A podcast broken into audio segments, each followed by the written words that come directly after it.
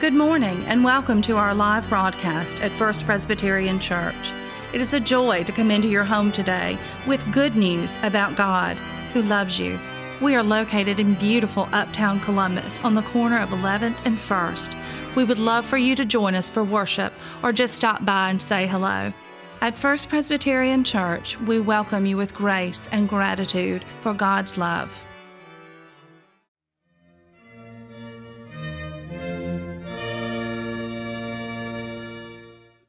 Our first scripture reading this morning is from the Gospel of John, chapter 20, verses 1 through 10.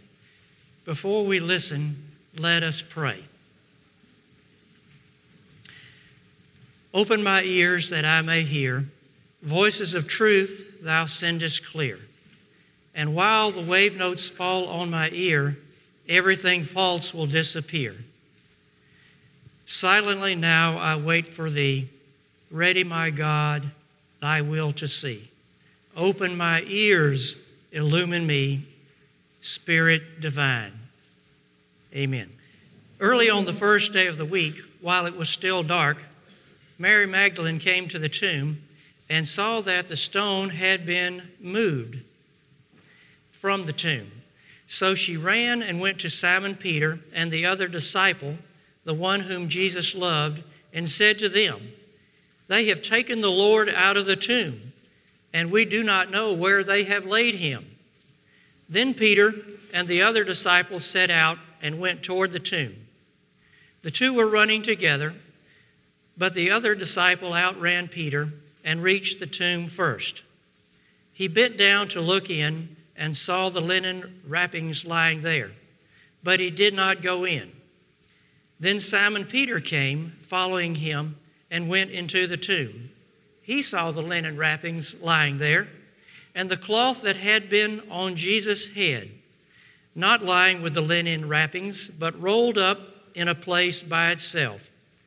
Then the other disciple who reached the tomb first also went in, and he saw and believed. For as yet they did not understand the scripture, that he must rise from the dead. Then the disciples returned to their homes. This is the word of the Lord. And as the late great storyteller, journalist Paul Harvey said, and now the rest of the story. We are continuing on uh, what Jimmy started in John 21 through 10, continuing on John 20, 11 through 18. Listen again with fresh ears, the word of the Lord. But Mary stood weeping outside of the tomb. As she wept, she bent over to look into the tomb, and she saw two angels in white sitting where the body of Jesus had been lying, one at the head and the other at the feet. They said to her, Woman, why are you weeping? She said to them, They have taken away my Lord, and I do not know where they have laid him. when she had said this, she turned around and saw Jesus standing there, but she didn't know that it was Jesus. Jesus said to her, Woman, why are you weeping? Whom are you looking for? Supposing him to be the gardener, she said to him, Sir, if you have carried him away, tell me where you have laid him, and I will take him away. Jesus said to her, Mary. She turned and said to him in Hebrew, Rabboni, which means teacher. Jesus said to her, Do not hold on to me, because I have not yet ascended to the Father, but go to my brothers and say to them, I am ascending to my Father and your Father, to my God and your God. Mary Magdalene went and announced to the disciples, I have seen the Lord. And she told them that he had said these things to her. This is the word of the Lord. Thanks be to God.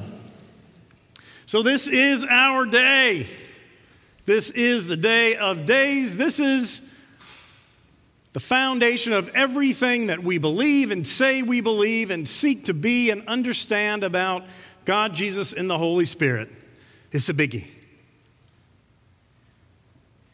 If Jonah was in the belly of a squid for four days, it's not going to affect me so much. If Jesus' feet got wet when he walked on water, you know what? I'm okay with that.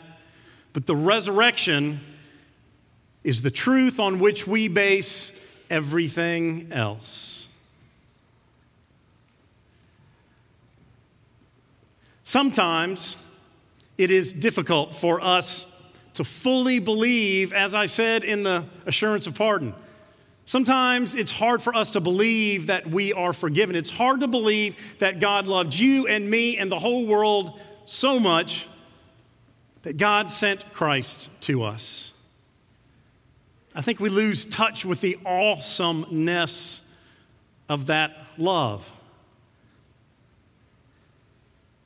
Well, how do we get to the place where we want to be today to rise with Christ? Well, real quick, let's take a few steps back. When we left, left Jesus,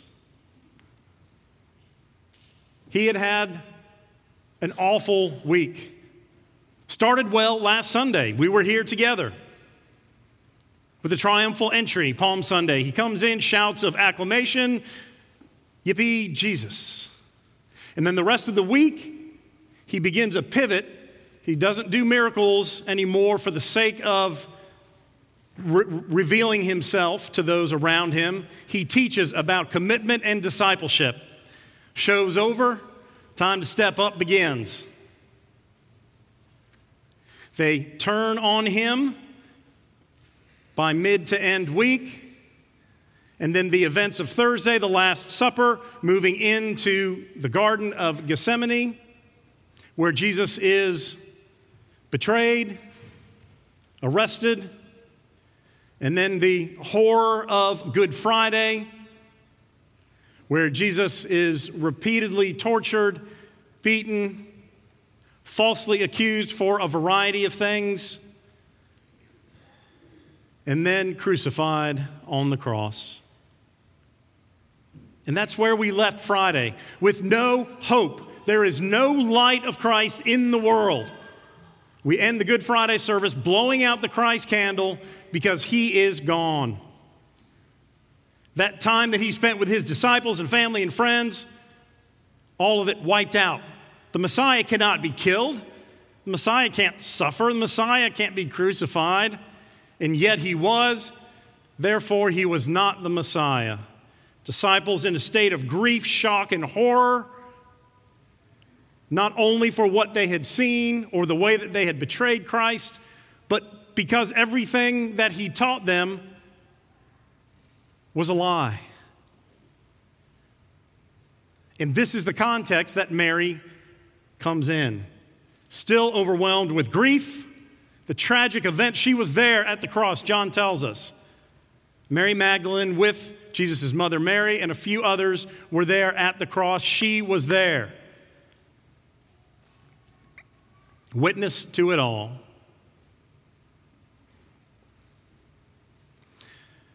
So, how do we get to the point where we can be, let's say, surprised just as Mary was? I think it's one of my favorite pieces of this.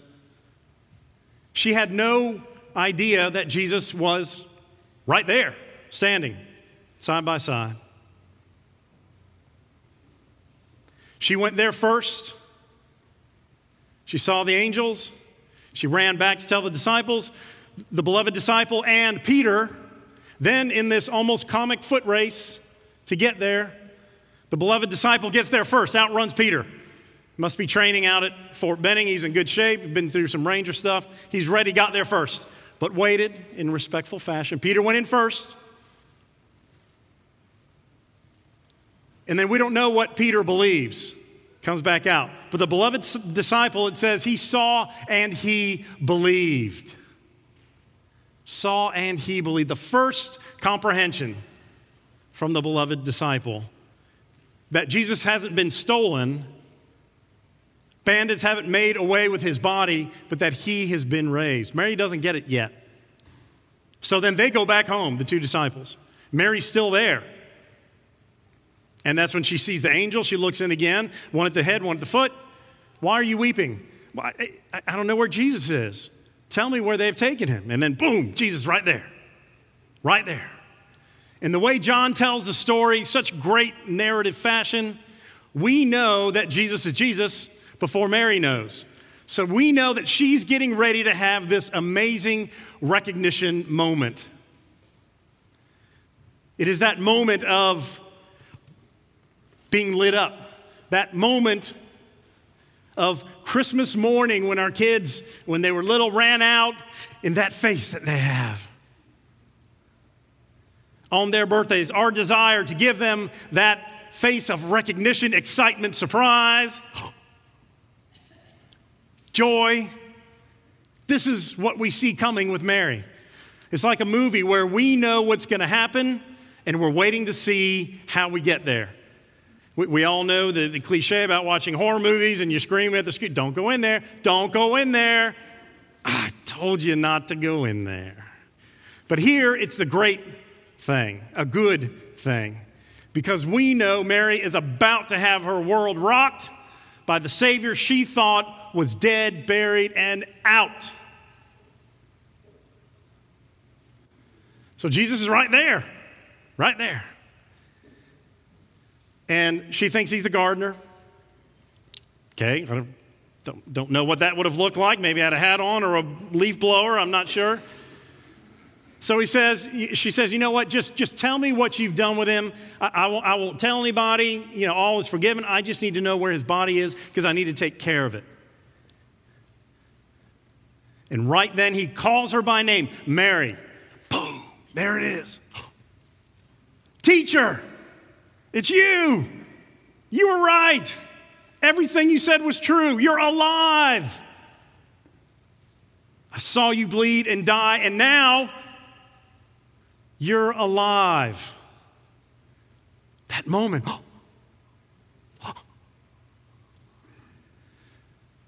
That's the recognition we are looking for. That face is the one I pray for us to seek, to find, to remember, and to share with the world.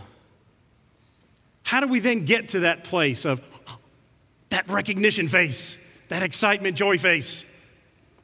Well, first, how about we believe it?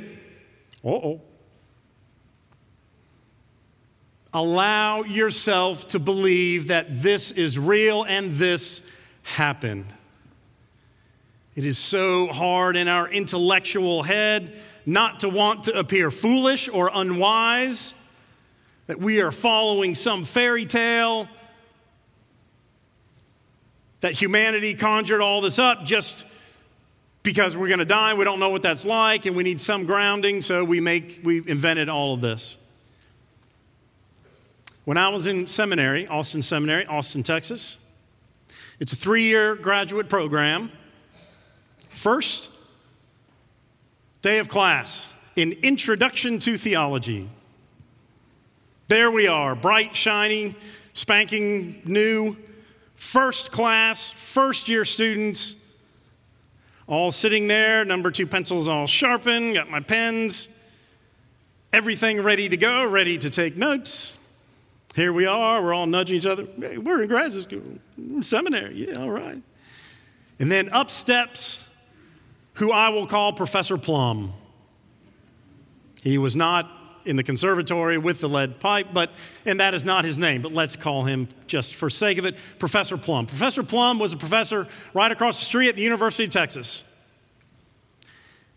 And so our president at the time, who was also one of our professors, Said I'd like to introduce you to Professor Plum. He's going to talk to you a little bit this morning. Fine, great, ready, first line, legal pad, ready to go. Steps up and says, You Christians are a bunch of fools. You believe and live in this fairy tale world where you believe in this God of wrath who just seeks to live to punish his people into submission and he said, Your relationship with your God is very similar to a concentration camp commandant and the inmates, the POWs. Jaw, you could hear the jaws hitting the desktops. And he goes on and on. And so there we are looking at each other, and I'm not writing that down. Uh, what exactly, how does, uh, hmm, what? And so our, again, President Robert Shelton at the time in the back, he kind of raises his hand a little exasperated and says, Have you heard about Jesus Christ? Do you know the good news of why Christ was sent? And Professor Plum just kind of stood. You could see him trying to think it out. And then he went on with some more of his lecture that was more in the vein of what we might have expected. But so much of us think that, and so much of the world looks at our God, our Savior, our Holy Spirit. Being a Christian is fearing a wrathful God. Go back to Professor Plum's example concentration camp, commandant, and those who are in prison. You do what the commandant tells you, or what? Are you going to get shot? Or you're going to get deprived of food? Or somebody, you, you will be severely punished in some way. That is not who our God is. If that were the case, Christ would never have been sent. Christ is that expression of love that says, I'm giving you a way to come home. I'm giving you a way to be forgiven for your rebellious nature. We live our lives not out of fear of a vengeful God, but out of gratitude for a God of love and grace and light. Amen?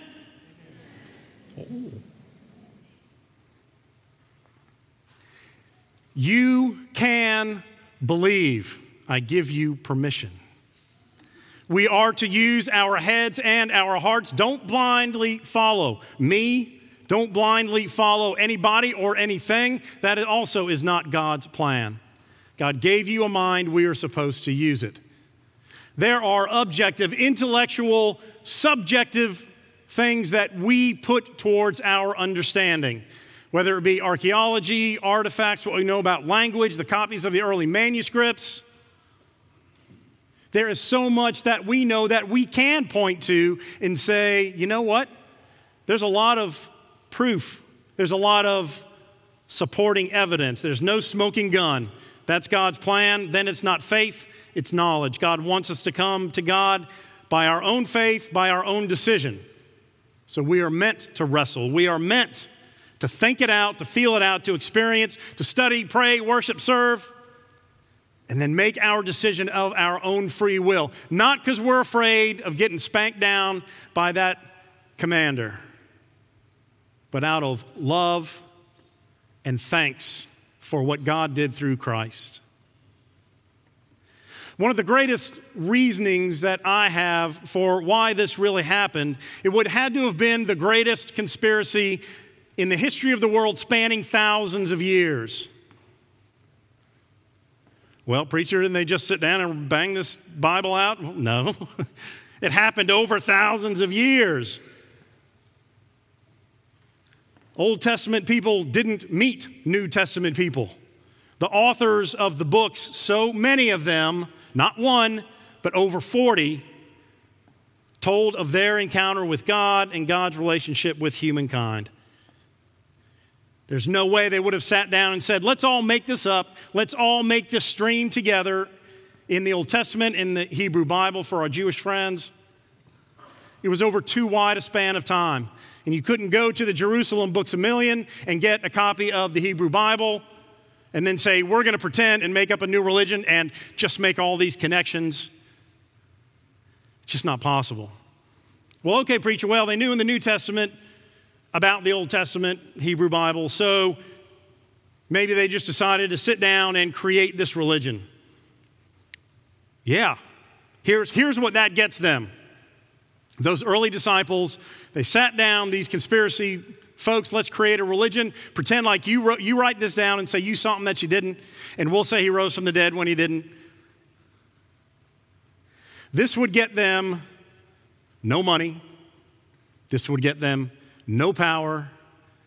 This would put them for 300 years in the square crosshairs of the Roman Empire and the Jewish leadership, both the monarchy and the temple leadership. They killed Jesus or thought they had, but they wanted to stomp the rest of this out. By those first disciples standing up, they put their lives at risk. They knew they would die horrible deaths, which they did. Who's in? Woo! Let's make this up for no reason.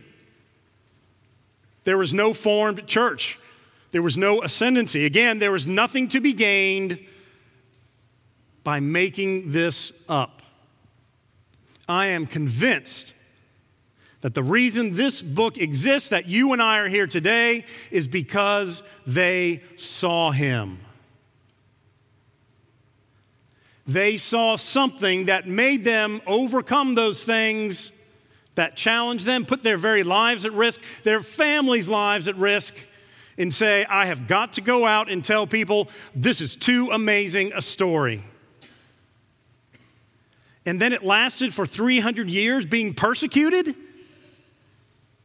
So that means that several generations down who didn't even see Jesus were so moved by those who were and told them that they put their lives at risk and their families' lives at risk? Conspiracy. I think not.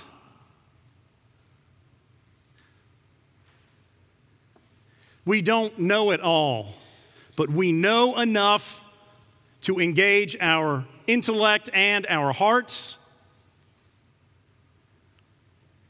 I think often we use intellect as a wall that we think society gives us permission. It's an acceptable way out. Well, it's just a bunch of fairy tales. I don't believe all that. But I think it's a cop out. We are meant to use our brains and our hearts, our experience, our lives, and again, come to Christ of our own free will. That is God's design. That is clear. We are never going to know it all, but we know enough. So believe. Give yourselves permission to believe. Continue to ask questions and study and grow. We have a great confirmation class. They are getting ready to wind things up in a few weeks. That is their structured, organized time to ask questions and to study. And that confirmation never ends. For them, it will. They just, they just had a little palpitation right there. The rest of our lives really is a confirmation journey of asking questions, of seeking answers and questions. Because nobody knows it all. Billy Graham, loved him, late great. He didn't know it all, he said so. None of us know it all. So let's move intellectual defense off to the side for a moment. What's the second? The second I believe, because we accept all kinds of information that we were not there for. But we don't do it with our Christian faith. Because for this reason, I believe. If Christopher Columbus discovered Key West in 1901, 1901, 1902, it doesn't really change our day to day, right? Oh, that's interesting. If Genghis Khan never did what he was supposed to do, if he never existed, what does that change for you? Well, oh, that's okay. That's kind of interesting. That's not what I learned growing up.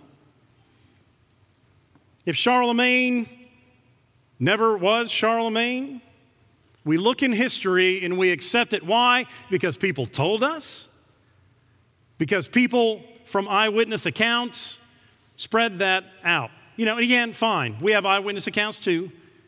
But the difference is that kind of information doesn't really matter to our day to day. What does it matter if history changes? We're still who we are, we still live our lives. Everything changes if we have the courage to put down that intellectual defense and say, I believe, or Lord, I am seeking to believe because right away our life is expected. Right away, We are meant to do things, to believe, to serve, to study, to go and serve and love others in Christ's name. And it's it, it much easier just to say, oh, I'm not sure where I am on that whole Jesus thing, so I'm not going to do anything. Than to say, boy, there's a lot of support and evidence, both subjective and objective in my life and heart and what I see and can prove. Boy, there's a lot going on here. We can't just dismiss this. But once we say that, we are responsible for responding and so much easier to cut ourselves off at, oh, I don't know, we're good Presbyterians. We keep it in our head, we keep it in our intellect, we keep seeing faith as an intellectual exercise when it is time to step. Jesus on Holy Week was telling them, You've understood enough. Now it's time for you to commit and to decide. It's harder because there, is, there are expectations of us right now. So, to allow ourselves to rise with Christ means that we have to allow ourselves to believe first. To seek that recognition moment that Mary had, we want that too. Many of you have had it, many of you are seeking. Wherever you are in your faith journey, you are welcome here. Don't give up, hang on. Christ is right there. I guarantee it, trying to call your name as he did to Mary and often we don't see Christ right there, just like Mary did. She walked with him, lived with him, saw him die, and she still didn't know it was him. Christ is all around us. I believe it. I know it. Around you. Christ is calling you by name. Me? Me? Christ know what I did this weekend? Mm. Christ know how I grew up? oh. I haven't always been so faithful.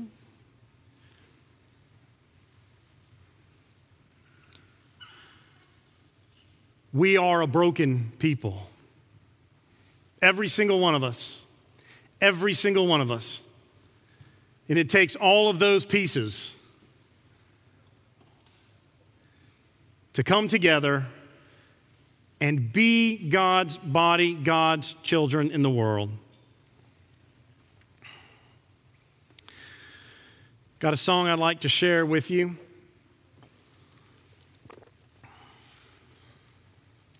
That talks about this brokenness. None of us is perfect. None of us has it all memorized and figured out.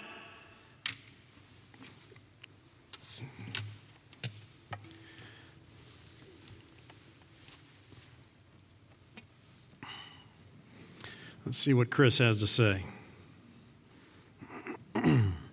Sing along if you know it.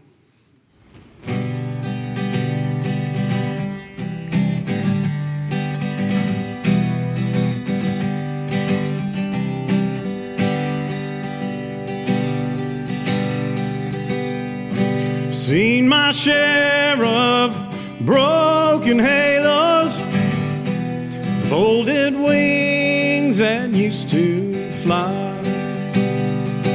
They've all gone wherever they go. Broken halos that used to shine.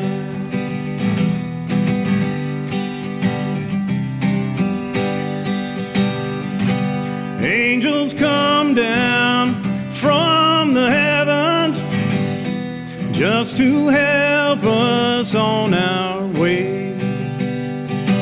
Come to teach us, then they leave us, and they find some other soul to save. Seen my share of broken halos, folded wings that used to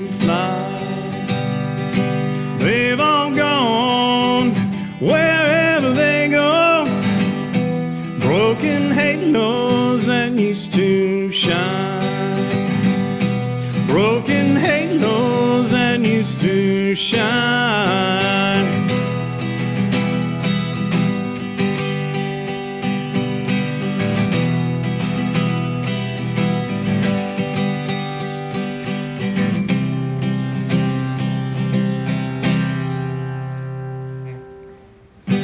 Don't go looking for the reasons.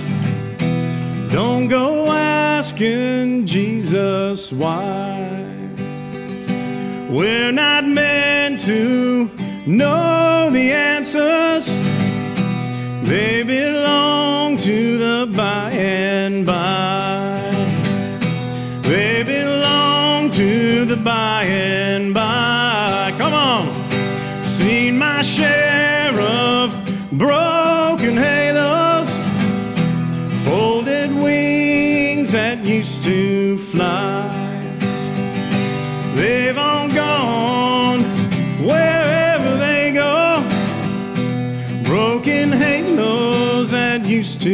shine.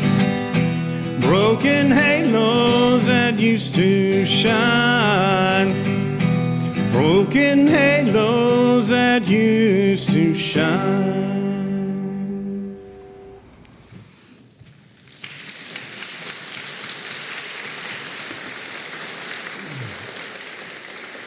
The point is that we are all broken people. Christ broke himself for us, broken people. Each of us has a piece of that halo. Chris Stapleton has it right. Whether we know it or not, all of us have a piece of that. Maybe it's not shiny, maybe it's kind of dented and broken and warped. You know what? I don't trust anybody who doesn't have a broken halo. They're selling you something. And folded wings that used to fly. Not bad, Chris Stapleton. You've all been given what you need to rise with Christ, to soar. You may not know that you have wings to fly. You may have flew at one point in your life, and for whatever reason, you have forgotten. The joy of this day is that we raise with Christ. That we unfold those wings and we fly, friends. We fly as individuals with one another, with this faith community, and with the world. It is time. Should we be bold enough to allow ourselves to be raised with Christ?